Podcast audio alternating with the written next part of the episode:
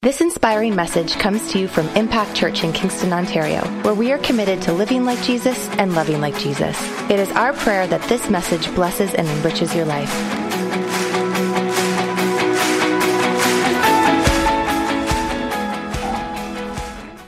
Now, all the intros are out of the way. Now we get to start. So, we're starting a series called Rooted.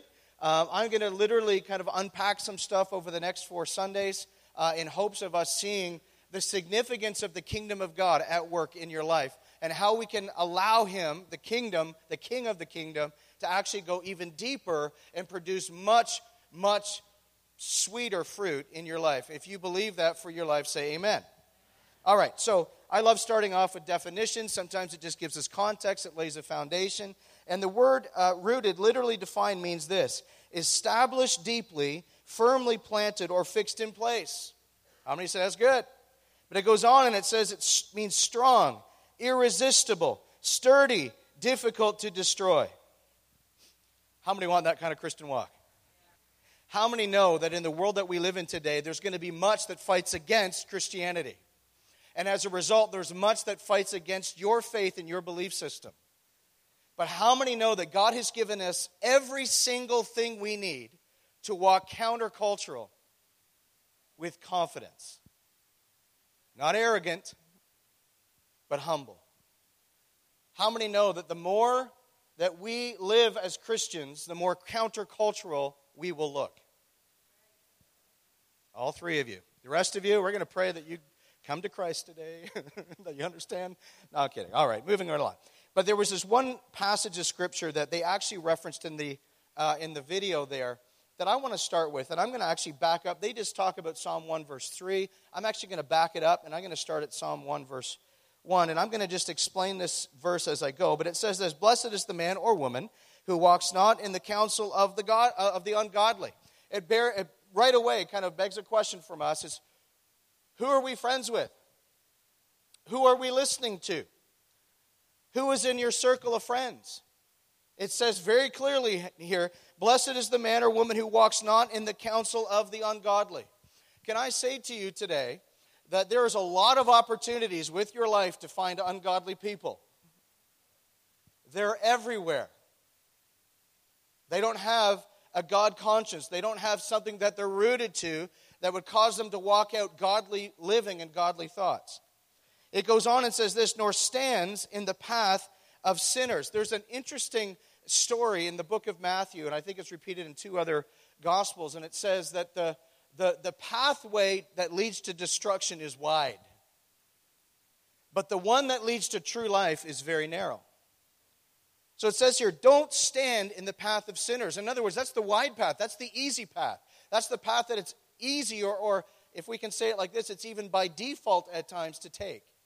And God is saying, be intentional about living the narrow path goes on and it says, Nor sit in the seat of the scornful. What is a scornful person? They're negative. They're a person that rejects truth. They're a person who mocks what God is doing. You ever seen some of them? I don't know about you, There's, those are people I don't want to be around. But his delight is in the law of the Lord, the word of God, which is truth. I don't know if you guys have been starting this. I grabbed it up here just to remind you we have a Bible reading plan through Impact. It's a year long Bible reading plan. I've heard from so many people reading it. But what I want you to understand, what this verse is talking about, is being anchored to the Word. Because when you're anchored to the Word, you're going to understand His will. When you understand His will, you'll have confidence to walk it out. Amen? But it says, His delight is in the law of the Lord, and in His law He meditates. In other words, it's His foundation, it's His focus. And in His law He meditates day and night. He shall be like a tree planted, or in this case, rooted by the rivers of water that brings forth fruit in its season, whose leaf shall not wither, and whatever he does shall prosper. One version of that says to be fruitful. So when we're rooted in the Word of God, and according to John chapter 1, the Word is Jesus Himself. So the revelation of Jesus, we can literally pick up and we can flip the pages and we can read all about. But when we're rooted in the Word, which is Jesus, it produces tremendous fruit. Tremendous fruit. Somebody described the Bible many, many years ago as they called it a manual for living or a manual for life. And some people who are not believers would argue, well, that's an archaic book, and you know, what, you know, there's inconsistencies. Is this? Well, I, I would argue different, but that's a different story for a different day. But the one thing that I've come back to as I've talked with people, as I said, you may not use the Bible, and you can do whatever you want, but you have to come to grips with the fact that every single person has a manual that you choose to live by. Everyone. Some of it's called the manual of experiences. Some of it's called the manual of heartache and disappointment. Some of it's called the manual of family dysfunction. Mm-hmm. And we live by a manual. In other words, we live by a certain value set. We live by a certain foundation that we live by every single day. So what I want to what I want to propose this morning as we're starting this series is that I would propose that you should root yourself to something that is unshakable, unshakable no matter what is going on in your life. And I have news for you your emotions aren't it. Your experiences aren't it. Because I can tell you right now, according to uh, Cameron chapter 17, verse 3, that you can have an amazing experience with God today, have a brutal day at work tomorrow, and completely forget about what happened yesterday. So it begs the question what are we intentionally rooted to? And is it sustainable? Is it unshakable? Is it something that we can anchor our lives to? Interesting fact Bible's been the best selling book every year for its entire existence. Hmm. And it's not even close. Not even close.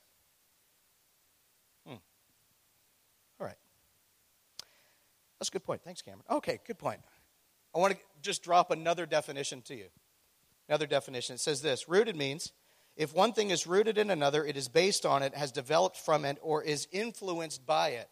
So, Christ literally wants our lives to be based on Him, to be developed by Him, and to be influenced by Him. That's it. And when we do that and when we allow that, we can literally live like Jesus and love like Jesus. Sounds familiar, doesn't it? Colossians chapter 2, verses 6 and 7, it says this As you therefore have received Christ. So at some point you have to accept it, right? As soon as you receive Christ Jesus the Lord, so walk in Him. In other words, just don't enjoy the, the warm fuzzies of the initial experience, but make a choice to walk it out. What's that word talking about? To pursue. Pursue the things of God. Goes on in verse 7, it says, rooted and built up in him and established in the faith, as you have been taught, abounding in it with thanksgiving. So when we're rooted in Christ, we will grow.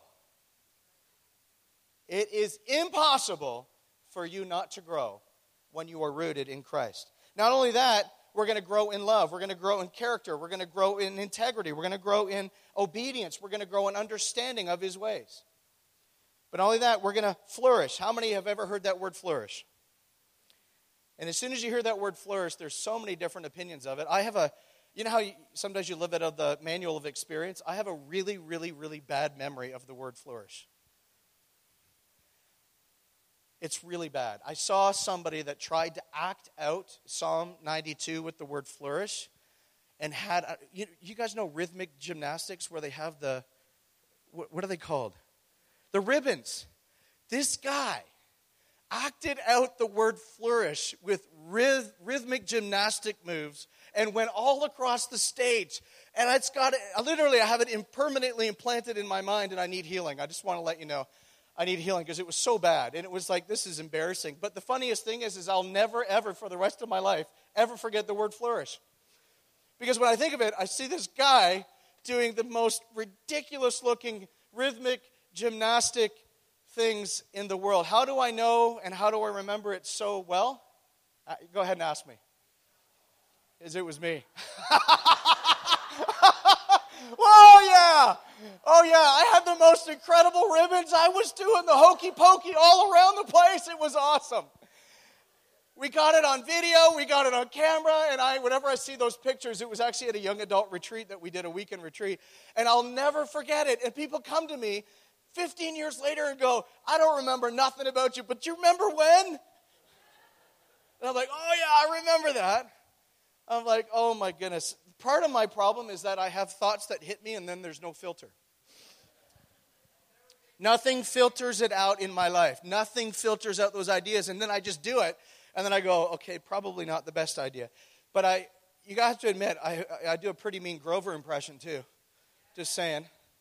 All right, for those who've never seen it. Nope, I'm not going to do it. Nope, focus, Cameron, focus. Okay, so I'm going to just camp on one passage of scripture this morning uh, about this concept of planting. And uh, it's literally called the parable of the sower. It's in Matthew chapter 13. And I'm going to start reading at verse 3, and you can read on the screen behind me. For those that are maybe new to church, you'll often see these little, uh, little kind of brackets at the end, and this literally means the version of the verse that we're reading. So for the NKJV, it's the New King James Version for those that want to know. Verse 3, it says this Then he spoke many things to them in parables, saying, Behold, a sower went out to sow, and as he sowed, some seed fell by the wayside, and the birds came and devoured them. Verse 5. Some fell on stony places where they did not have much earth, and they immediately sprang up because they had no depth of earth. But when the sun was up, they were scorched, and because they had no root, they withered away. And some fell among thorns, and the thorns sprang up and choked them. But others fell on good ground and yielded a crop, some a hundredfold, some sixty, some thirty. And he who has ears to hear, let him hear. So I, I want you to picture for a second that you're literally s- s- kind of seated right in front of Jesus. You're sitting next to the disciples. You're sitting in this incredible outdoor theater um, on the side of a hill, and it's beautiful out. And, and you see all these birds kind of you know, flying all over the place. And you hear the little crickets chirping, and you get to the end of that passage and you hear this incredible story, this incredible parable of Jesus. And then Jesus says, Let him who have ears, let him hear. Can I put this in modern day language? Jesus looked at him and said, uh, Did you get it? And I can just see the 12 of them right now, like, Oh, yeah, yeah, yeah, yeah, yeah, yeah, yeah. Okay, yeah, absolutely. Okay, somebody tell me what it means. Okay, Peter, you go first. We're behind you all the way. You're the, John, you're the closest. You go talk.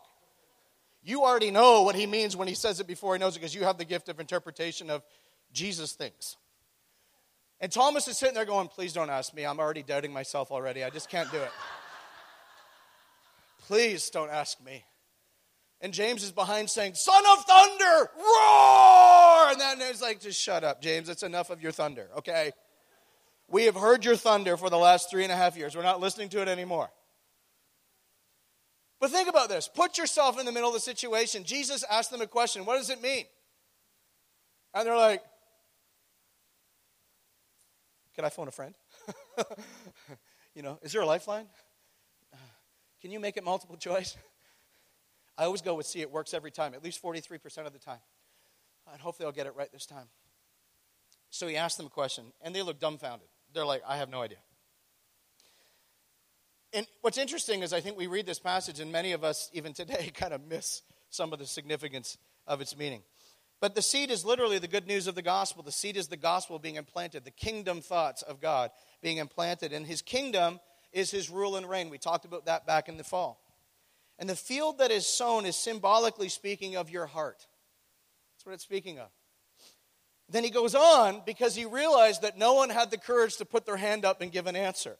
So then he goes on in verse 18 and he explains it. So we're going to read this. It says this Therefore, hear the parable of the sower. When anyone hears the word of the kingdom and does not understand it, then the wicked one comes and snatches away what was sown in his heart. This is he who received seed by the wayside.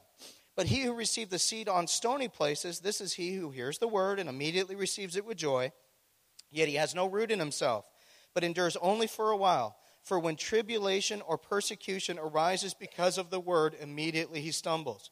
Now, he who receives seed among the thorns uh, is he who hears the word, and the cares of this world and the deceitfulness of riches choke the word, and he becomes unfruitful. But he who receives seed on the good ground is he who hears the word and understands it, who indeed bears fruit and produces some a hundredfold, some sixty, some thirty. I'm sure they got to the end of that and they went, Yeah, I would have said that. Absolutely, I would have said that. I know exactly what he was talking about. I already wrote a book on it, Peter. Like, you're just so slow, like crazy. But the reality is, is we are often in these situations where we get to read a story and we get to understand it. But when you put yourself in the middle of their situation, they had no clue. So everything was this daily sense of the planting of the seeds of the kingdom of God in their life and this desperate hope to understand what Jesus was talking about.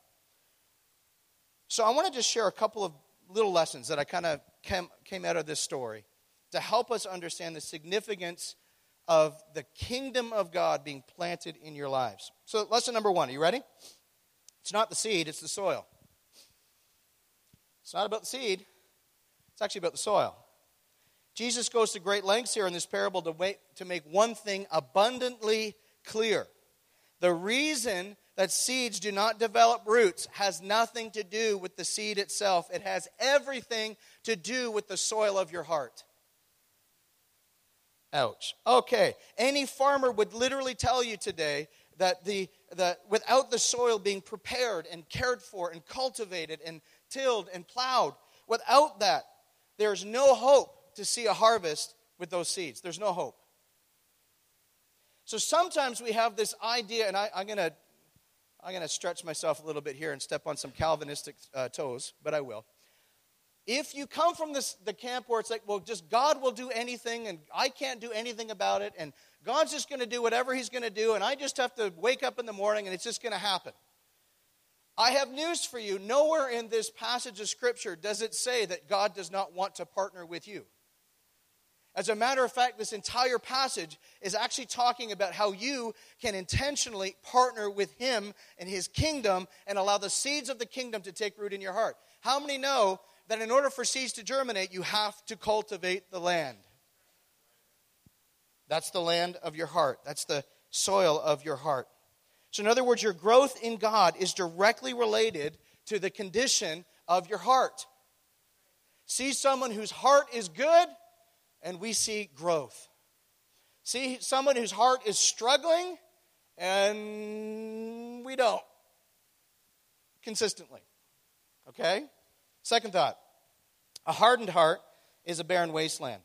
Matthew 13, verse 19, I just want to read this verse again so we know the context. It says, When anyone hears the word of the kingdom and does not understand it, then the wicked one comes and snatches away what was sown in his heart.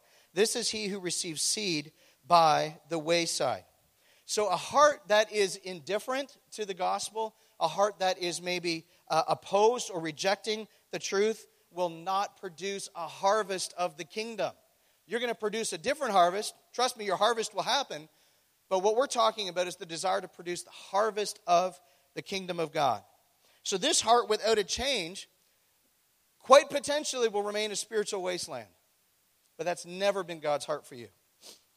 Colossians 1:23 says it like this, "But you must stay deeply rooted and firm in your faith. You must not give up the hope you received when you heard the good news." There's hope that comes from the good news. There's hope in Jesus Christ. Be anchored to the hope in Jesus Christ, not to your circumstances changing. When we hope in Christ, the circumstances are completely irrelevant because God's already dealing with you. Amen? So listen to this. To be deaf to the gospel is to be indifferent. To be indifferent to the gospel is to be without hope. And to be without hope is to have a hardened heart. Think about this. Why do most people struggle in their heart? It's because they've lost hope. They're feeling hopeless. They're frustrated. They're resentful. They're angry. They don't understand why things are not working out. And if, if we can be honest here this morning, we've all felt that. Some of us may even be feeling that this morning. Trust me, I understand. I've been there many times. But God wants us today to have the courage to anchor ourselves to the only thing that is unshakable Jesus Christ. Amen? Amen. Third thought an offended heart produces shallow roots.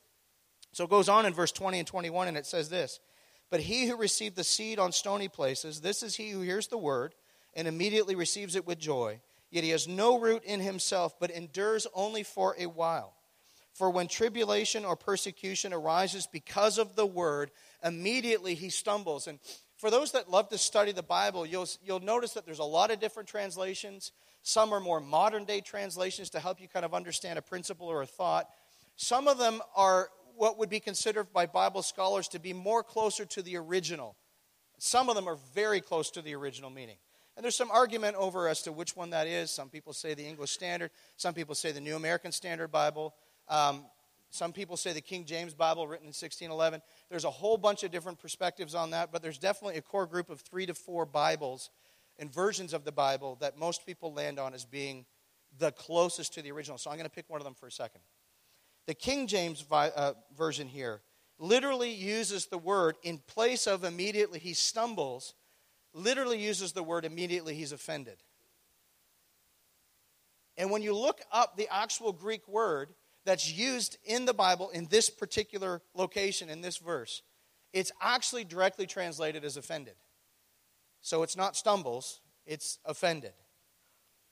And what's interesting is the Greek word, not that we're going to do a test on this at the end of the day, but the Greek word is scandalizo. And it literally means the bait that is on a trap. And the definition of this word scandalizo literally means to entice to sin. So you have to understand that when the enemy tries to put something, uh, some sort of offense in front of you, he's actually like a bait. It's literally a bait to trap you into something that will not produce kingdom fruit. How many know that offense is an awful thing? How many know that the moment you're offended, the enemy will make sure that you find five to ten other people who are offended within 72 hours or less? In order to do what? To feed the offense. So, what I want to kind of, I guess, I don't know, just enlighten us on this morning is that this word literally means to bait. It's to bait somebody into taking what's on that, uh, on that trap. So think of it from the standpoint of, you know, the, the cheese or the peanut butter on the mousetrap. When we were at our old office, um, my, I don't know if my mom's here. I didn't say, oh, she's in the back. Hey, mom. Um, my mom used to come in to our old office because we had a mice problem in our old office uh, when we were on Progress Avenue. For those that have been around a long time, you remember where that was.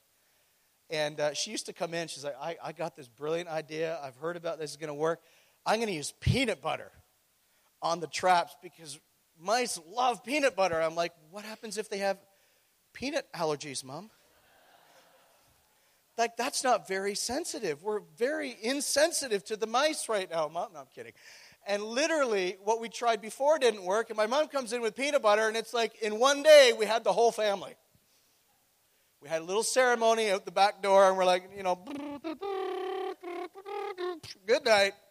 And they went home to be with Jesus all in that one day. It was just a brilliant thing. Anyhow, but what you have to understand is that bait that's on that trap is the very thing that the enemy tries to do with regards to offense.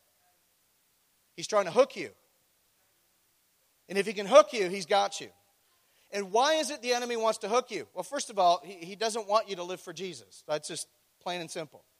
But the second thing is this is he's more concerned about the fruit you produce as a believer than just coming to Christ. He once he's lost you coming to Christ, he's kind of okay, I've given up that.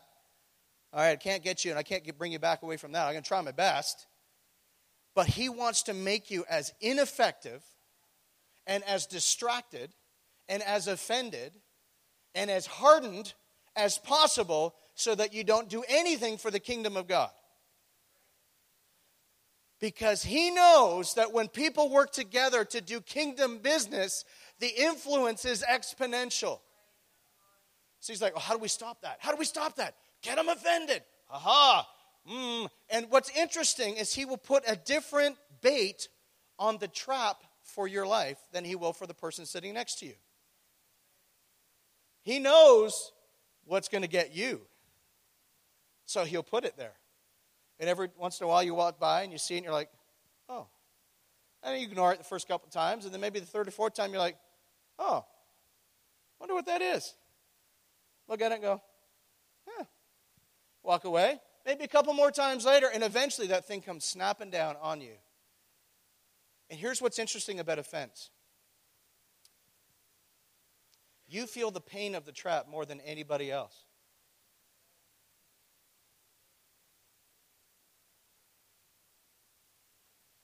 But it is dangerous.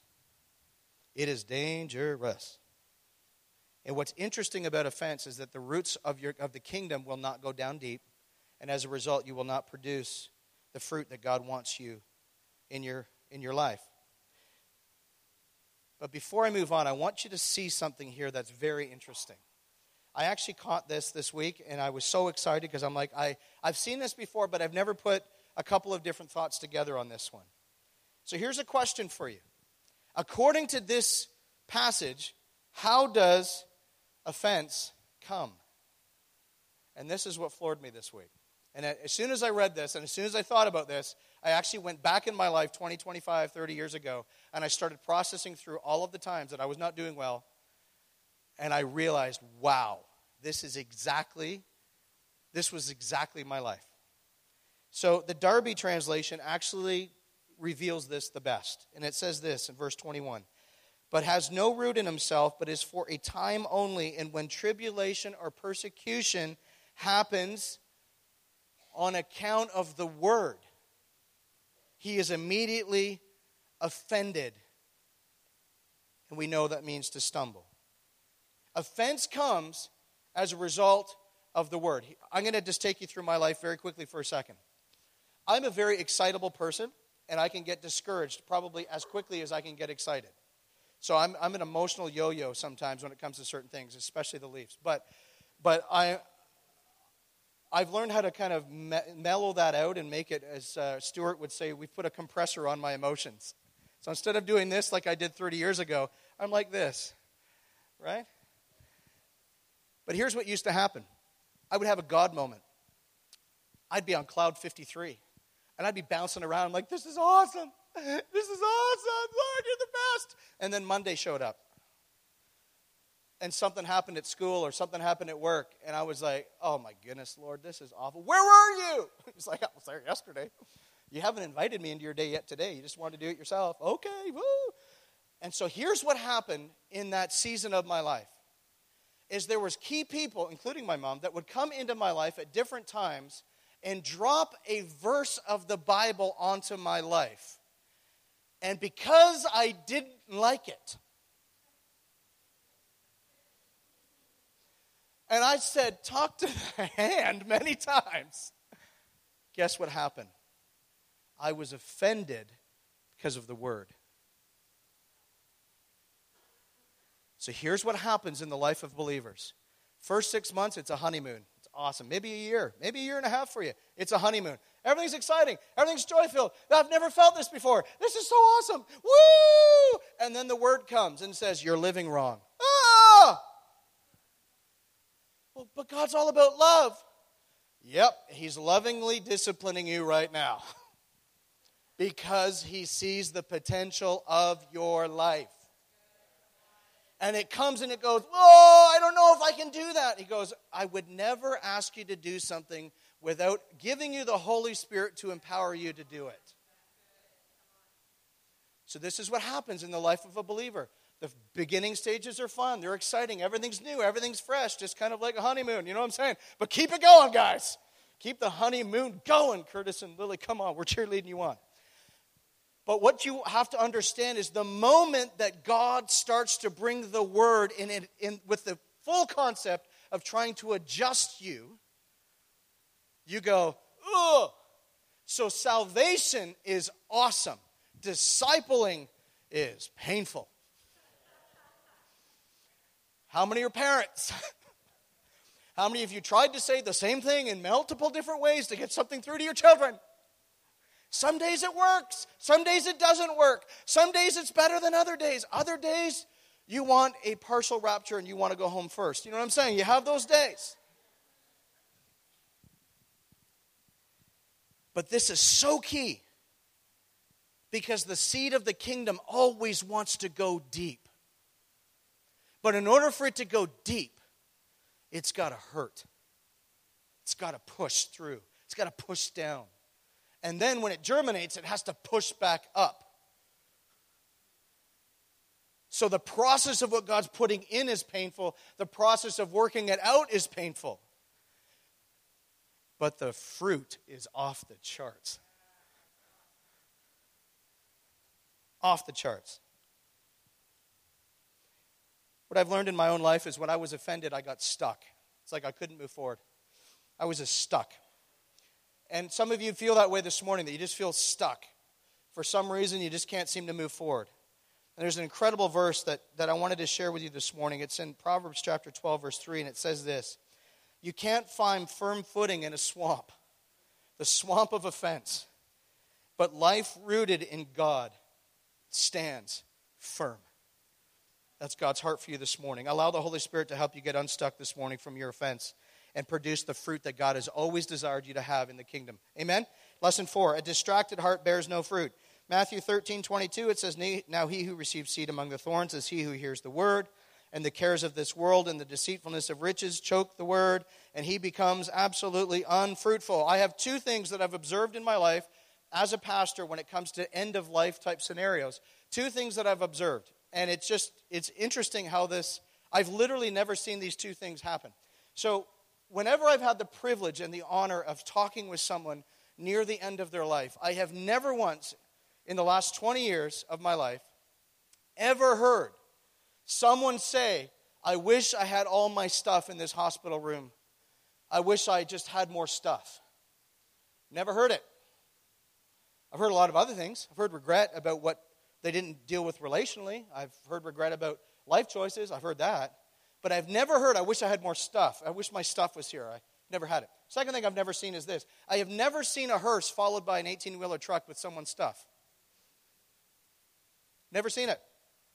Why? Because it's not going anywhere. So, why is this important? Kingdom seeds are seeds of eternity. And we have to be sowing eternal seeds in our lives with an eternal mindset, with an eternal process, with an eternal mission. Why? Because the only reason we are still here on this earth is because somebody you work with that lives next to you does not know Christ. So we have to overcome this distracted heart and actually focus on things that actually matter, things that are, are eternal. Amen? Luke 21 says this Verse 34, it says, Be careful that you never allow your hearts to grow cold, remain passionate, and free from anxiety and the worries of this life. All right, number five, lesson five. A fertile heart sustains life. I love that. Matthew 3, uh, 13, 23, it says, But he who receives seed on the good ground is he who hears the word and understands it, who indeed bears fruit and produces some 100, some 60, some 30. Okay? A heart that is fertile is one that accepts the word of God into their life that embraces the Word of God into their life, that actually desires to live out the Word of God in their life, that wants to obey the principles that God shows them in the Word of God. Amen? This is a heart that is open to truth. It's a heart that is open to change. It is a heart that's open to the Holy Spirit transforming their life. But it needs participation. It's not the one man show. He's not going to force himself on you, he's not going to make you do anything. So, what often happens in our lives, if we can be honest this morning, and I'll be honest from my own life, is oftentimes he, he puts you in a corner. Not for a timeout, but he puts you in a corner and you just feel like, man, I'll keep dealing with the same thing over and over and over again. I just keep coming back to this over and over and over again. Why can't I ever get past this? Why? Because you're not dealing with it. So I want you to have the courage this morning to say, God, help me overcome this hardened heart. Help me overcome this offended heart. Help me overcome this distracted heart because I am sick and tired of where my life has ended up. I'm sick and tired of feeling the way that I feel every day. I'm sick and tired of feeling this same similar thoughts and the same mindset and the same ideas that are going through my head one more time. And I want you to know today, He is literally waiting for you just to open up the door of your heart and say, Come on in. That's he's just waiting. And all of heaven is literally sitting on the edge of their seat going, Let's see if let's see if we get at least one today. And he's looking around. What's going on? What's happening? Is there someone here who desires a fertile, kingdom minded, eternal heart? So, the question I have for you today is very simple What kind of soil is your heart today? What kind of soil is your heart? King Solomon shares incredible wisdom about the need to understand the condition of your heart because it is so key. And he says this in Proverbs 4:23 it says guard your heart above all else for it determines the course of your life. Guard it above all else for it determines the course of your life. Some of you may be struggling with that hardened heart, that offended heart, that distracted heart, but your heart's desire inside is for that fertile heart. And I I just want to let you know today God is for you. He wants to work with you. He wants to plant the seeds of the kingdom of God in your life so that the kingdom of earth seeds that are there get pushed out. Amen? Sometimes God does these crop failures supernaturally, and sometimes He just plants new things and pushes everything else out of the way. Either way is good, okay? I want to come back to our key verse, Proverbs, or sorry, Psalm 1, verse 3, and I'm going to come in for an ending here. And I'm just going to invite, honey, if you can come up this morning. Psalm 1 3, it says this He shall be like a tree planted by the rivers of water that brings forth its season, uh, its fruit in its season, whose leaf shall not wither, and whatever he does shall prosper. I had this cool little thought this, uh, a couple weeks ago when I was looking at this verse. And the word planted in the Hebrew actually means transplanted. And I thought, that's different. Literally means transplanted. How many have ever had a hosta? You know the plant, hosta? And you got to literally cut it in two and spread it and then replant, replant, replant. It keeps growing. Trust me, I, I've learned that at our current house. They just keep growing. They're all over the place. They're crazy. Lord Jesus, you know, deal with the hostas. Anyhow, I actually named one of our hostas Jimmy Hosta because it was just demonic, just continuing to spread all over my front garden I'm like, this is not good. But I want you to catch something here. Jesus, the great physician, already has made a way for you to have a heart transplant. There's some patients currently at Kingston uh, General Hospital that are literally in there this morning because they're getting a transplant of some kind It's because the medical community has determined that that organ is no longer able to function and support the support life and to support the continuity of, of the function of your life through every organ. And so they've determined that the best thing to do is to get a transplant. Jesus wants to give you a heart transplant today. There's a beautiful passage of scripture in Ezekiel chapter 36, and it says this I will plant, this is God speaking, I will plant a new heart and a new spirit inside of you. I will take out your stubborn, distracted, offended, hardened heart, your stony heart, and give you a willing, tender heart of flesh. And I will put my spirit inside of you, inspire you to live by my statutes and follow my laws. I just got my license renewed in the last month and a half, and um, you guys will remember that when you get your license renewed, often what comes with it is a donor card. So if something were to happen to you, can you please fill out this card and check off whatever organs you would like to donate for those that they can save? That verse is Jesus' organ donor card. It says, When I die, I want everyone to have my heart. So that if they come to grips with the fact that something's wrong with theirs, that my heart is so big, it can be for everyone. And I believe some of you here this morning, and I've been believing this all week, that you have literally come here this morning, and 2019 is still living out your life in 2020 and the pains and the hurts and the disappointments and the regrets and all of the stuff that has caused your heart to hold back and to push back is still dictating to you how you're supposed to think, how you're supposed to act, and how you're supposed to live. And I believe this morning